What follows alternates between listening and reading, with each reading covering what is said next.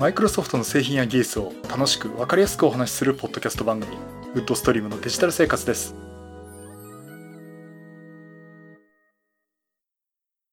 第547回目の配信になります。お届けしますのは木澤です。よろしくお願いします。はい第547回目になります。この配信はクラウドファンディングキャンファイヤーのコミュニティにより皆様のご支援をいただいて配信しております。今回も安根さんはじめ合計8名の方にご支援をいただいております。ありがとうございます。ご支援の内容に関しましては、この番組ウェブサイト、windows-podcast.com でご案内しております。もしご協力いただけるでしたらよろしくお願いします。また、リスナーの皆さんとのコミュニケーションの場としてチャットサイト Discord にサーバーを開設しております。こちらはポッドキャスト番組、電気屋ウォーカーと共同運用しております。よかったら参加してみてください。Discord サーバーの URL は番組ウェブサイトにリンクが貼ってあります。はい、ということで。いや、暑いっすね。梅雨明けしたのがまあ2週間前ですけど、それまで結構あの、雨が降ってて傘持たない日がなかったってくらいだったんですけど、いやもう大変なとこなってまして。えー、ということで、ね、すいません。ちょっとね、今、収録で環境音がね、入っちゃってるかもしれません。いつもポッドキャスト番組収録するときですね、部屋閉め切ってですね、で、私の部屋これエアコンとかないんですが、もう扇風機とかもかけずにですね、できるだけ無音の状態でやってたんですけども、さすがにこれは大変だということで、戸を開けてやらせてもらっています。ということで、ちょっと今回か何回か続くかもしれませんけどね、ご容赦いただきたいと思っております。さて、えっ、ー、と、まずね、お知らせ。あの、来週、ドットネットロボ勉強会、えー、オンライン勉強会を開催します。えっ、ー、と、来週8月22日土曜日ですね、13時30分から18時頃まで、オンライン勉強会を開催します。で、今回は7人の、え登壇者の方に登壇していただきます。えっ、ー、とですね、まずあの、日本マイクロソフトの宮川真理さん。えー、今まであの、マイクロソフト MVP でも活躍された宮川さんですが、日本マイクロソフトの方に移られまして、コミュニティとしては、マイクロソフトとしては今回初めてということで大変ありがたい登壇なんですが、Azure AD のガバナンスということでお話しいただきます。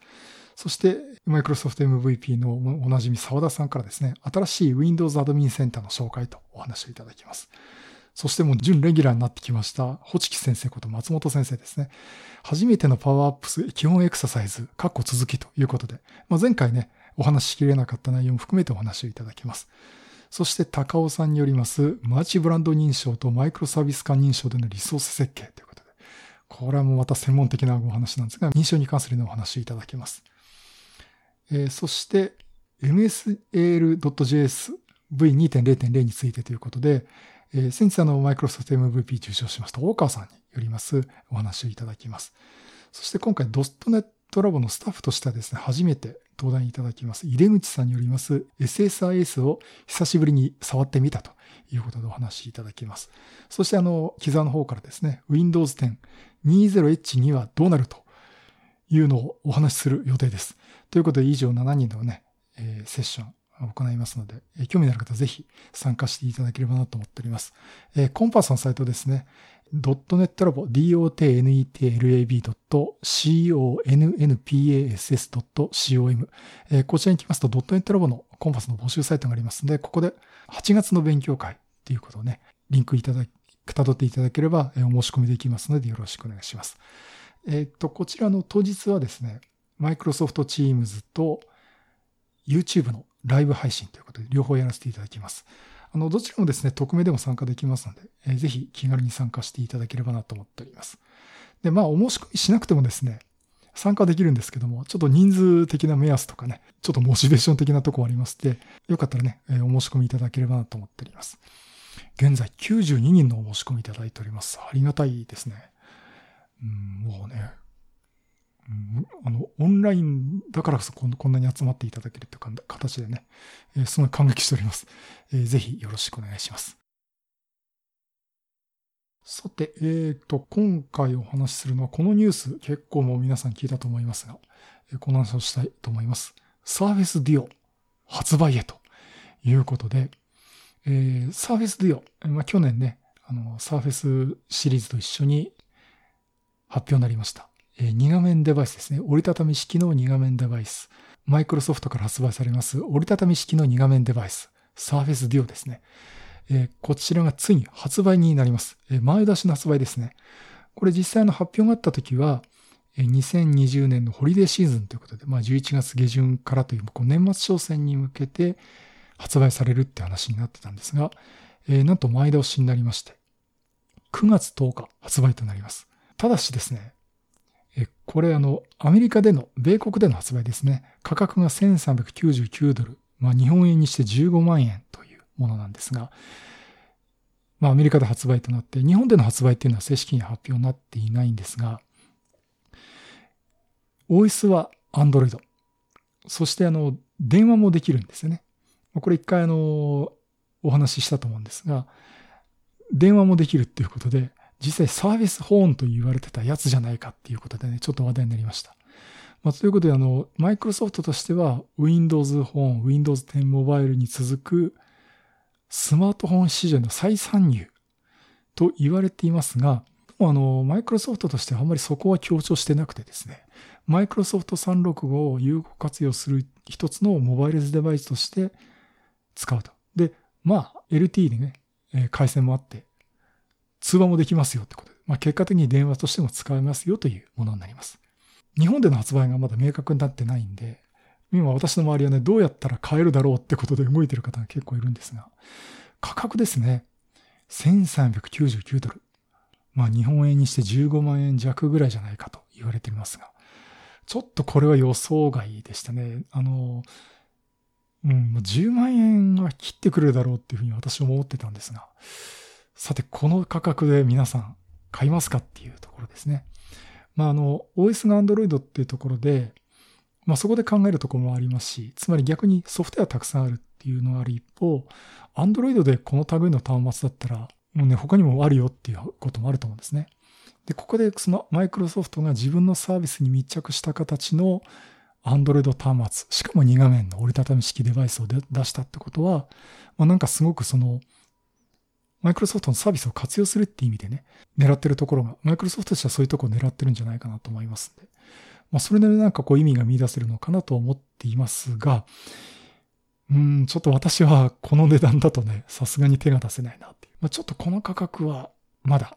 ちょっと厳しいなっていう状況ですね。で、あの、この Surface Duo、え、そのものは、まあ今言いましたように Android デバイスということで、えっ、ー、と、5.6型のモニターを2つヒンジでくっつけてるというデバイスです。で、モニターを2画面広げると8.1型のデバイスになるということになります。で、この折りたたみの部分ですね。ヒンジを使った2画面のデバイスということで、完全に画面としても分かれてますし、当然ここ境目もあるわけなんですね。うん、ただ、あの、Windows 10X の話をちょっと前させてもらったときに、2画面のデバイスを渡り歩くとかね。あとはその2画面ならではの、こう両方同時に2画面見情報が見られるっていうものとか、えそういった使い方あるのかなというふうに思っています。うん、だから私が前あの、ちょっと前の勉強会でね、あの Windows 10X の話をしたときに、え開発環境の、えエミュレーター、シミュレーターですね、をお見せして、まあ、2画面、片方ずつ表示できるし、両画面でもまたがって表示できるっていう、こういう使い方ができますよっていうことで。まあ、実際お話しすると、どんな使い方ができるかなとかね。例えば、任天堂 3DS みたいな、こう、ゲームみたいな画面もできるかもしれないですし、まあ、ちょっとそこのユーザーエクスペリエンスっていうのはね、また新しいものが出てくるんじゃないかなというところで、このデバイス自体は私ちょっと注目はしています。そしてこの2画面使った、しかもヒンジを使ってるってところでもう一つポイントがあって、つまりギャラクシーフォールドのようにですね、境目がないっていう、ああいう折れ曲がる液晶ではないんですよね。うん、ただ、ここやっぱり、もう一つのサーフェスの一面として、あの、業界全体のデバイスのペース化、つまりみんなをこう、引き連れていくっていうかですね、方向性を指し示すデバイスとして存在するっていう意味を考えると、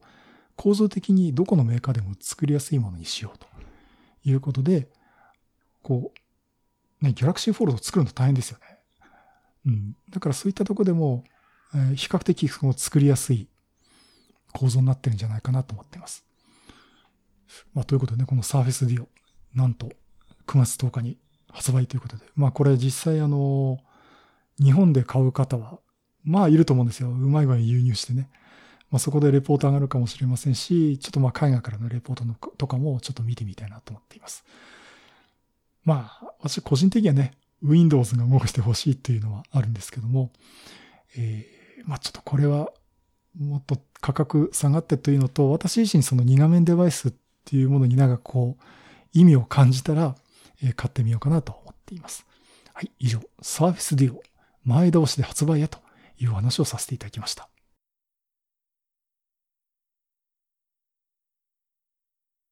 じゃあさてもう一つですね。これあまりマイクロソフトとあまり関係ないんですが、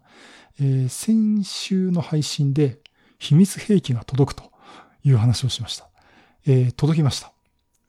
えー、これですね。何かというと、ATEM mini というガジェットです。えー、これ何かというと、HDMI のスイッチャー、画像のですね、スイッチャー兼パソコンへの取り込みの変換ですね、をやってくれる装置です。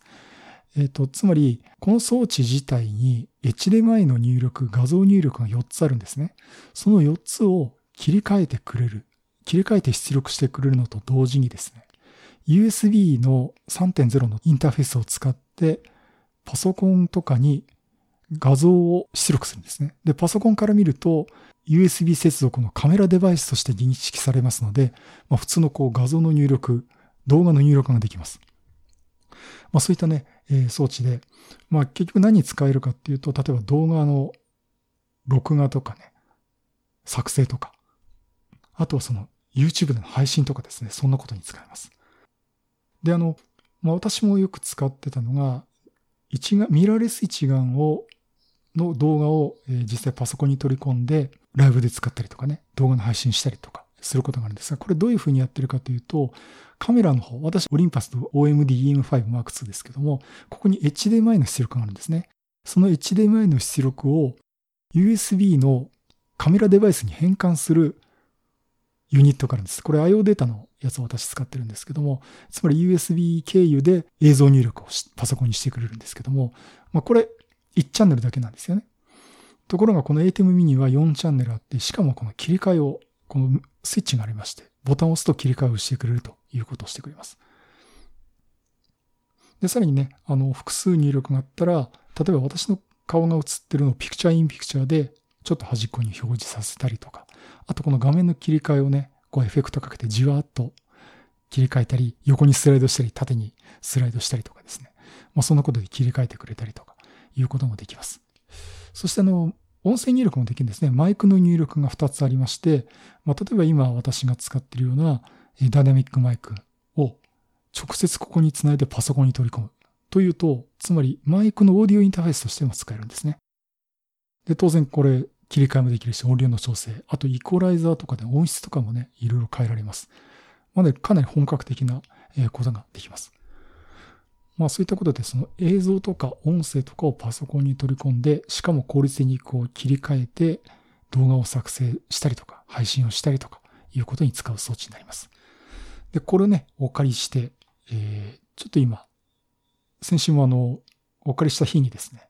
ライブをしてみて、YouTube でライブとかしてみたんですが、まあ結構面白いですね。で、よく聞くのが、これあの、1年前のね、切り替え機で切り替えてもいいんじゃないかっていう話あると思うんですけど、確かにね、私も上海問屋の、えー、ドスパラで買った HDMI の切り替え機持ってます。ちゃんと動くんですけど、700円で買いまして。ちゃんと動くんですけども、やっぱり切り替えの時にちょっと待たせられるとか、あとうまく切り替えられないとかとかね。まあそんなことがあると思うんですね。で、そういうのはなくて、きちんとこう制御されて、スムーズに切り替えられるんで、まあそういった意味でも、あの、こういうスイッチ式よりこう電子式のね、ちゃんとソフトウェアで制御してやってくれる ATM ミのような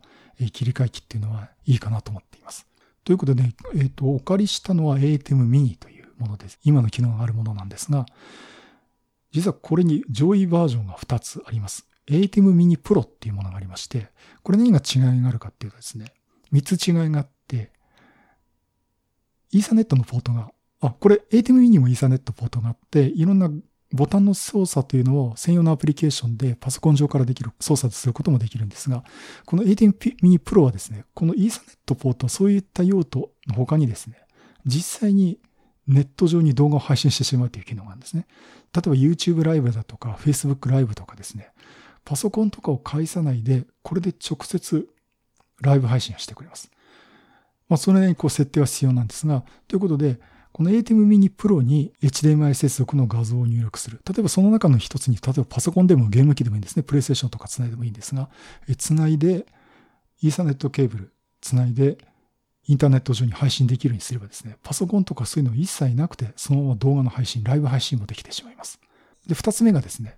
USB の端子があるんですが、ここにですね、外部ストレージ、SSD とかの外部ストレージをつなぐと、送り込んだ映像が全部録画してできます。まあ、ということでね、あの、配信のバックアップに使えるし、録画してそれを別のマシンに持ってって編集したりとかね、えそういったことができます。そして三つ目が、マルチ画面ということで、あの、ATEM mini だと実際、はい、合成した、スイッチャーでね、合成したりした画面、あと、こう、スイッチした画面、単独の画面を出力してくれるんですけども、ATEM mini Pro になると、それぞれのカメラ入力だとか、もちろん出力される実際の画面だとか、あと、マイクのレベルだとかですね、配信の時間だとかっていうのがいろんな画面が HDMI で出力されます。ですから、これパソコンのモニターとかにつなげると、マルチ画面でね、あの、4つのカメラのと、あとは実際配信している出力の画面とか、あといろんな情報とかが表示できます。だから本当にプロ仕様ですね。なんかスタジオで使ってるような、え感じになるんじゃないかなと思います。というのが、まあ、ATEM Mini Pro なんですが、で、さらに上位モデルがあって、ATEM Mini Pro ISO っていうのがあります。これはですね、画像出力4チャンネルと出力の1チャンネル、つまり合計5チャンネル分の録画がそれぞれできるっていう、それぞれ別々に撮れるんですね。ですから、こう、後で編集したいって時には、もうそれぞれの画面がと、画像を撮ってくれるんで、もう本当自由自在に編集ができるっていうことで、やっぱ本格的に使い方、使いたい方っていうのはですね、すごくお勧めできるものだと思っています。まあ、あとはですね、これ DaVinci Resolve、まああの、これ、 Blackmagic Design っていうところが出していて、 Blackmagic Pocket Cinema 4K だとか、あと私も動画編集で使っている DaVinci Resolve とかですね、これを出してるんですけども、この DaVinci Resolve のプロジェクトファイル、これも作り出してくれるっていうところで、まさにこう、 Blackmagic Design のソリューションっていうのはね、一気にこう、集約して使えるとかね、えー、そういう装置でもあると思います。まあ、私もね、これ、 DaVinci Resolve でのプロジェクトも吐き出してくれるっていうと、まあ、これでね、動画の編集をやってる人から見ると、これはこれでまたありがたいのかなと思います。まあ、実際私はそこまで、 Pro ISO まではいらないかなと思ってますんで、買うことないと思うんですけども、まあ、今、こういった3機種揃っています。まあ、あの、これで、さらにこの動画の配信っていうことね、まあ、この状況でやってるとこも多くて、かなり売れてるという。で、この ATEM mini っていう一番下のモデルであっても価格が税別で35,980円なんですね。これ破格に安いと思うんですよ。まあ、あの2万円以下じゃないんで、実質無料ってわけじゃないんですけども、あの、これだけのものって、まあ、すでにね、ローランドとかも出てるんですけども、10万円超えるんですよね。で、これだけのものが35,980円で買える。で、その上位モデルの ATEM mini Pro でも67,980円ということで、この価格で買えるっていうのは破格に安いっていうかですね。まあ今までいない価格だったんですね。ということですごく売れてて、えー、なかなか買えないっていう。まあ1ヶ月待ち、2ヶ月待ちっていうことで、まあ、あの、5月、6月でもヨドバシで注文すると届くのが10月とかね、いう状況でした。で、今は簡易モデルの ATM mini は割とこう流通し始めてるっていう話にも、え聞いてますし、実際まあ1ヶ月ぐらい待てばね、買えるって聞いてますんで。まああの、欲しい方ちょっと注文しとくとね、いいかなっていうふうに言われてますし、私もよく言われています。というね、あの、ATM mini、動画の配信するとかね、その、動画作るとかっていう方じゃなければあまりあまり言わないかもしれませんけども、そういったね、デバイスがあって、今注目浴びてて結構ね、品薄っていう状況のようです。まあ、あの、興味ありましたらね、ちょっと、えー、ウェブサイトとか見てみたりするといいかなと思ってます。あの、また、あと、私の方でもね、YouTube の方のライブとかでも、これ ATM ミニを実際使ったライブとかやってますんで、えー、よかったら見てみてください。はい、以上、ATEM ミニの話をさせていただきました。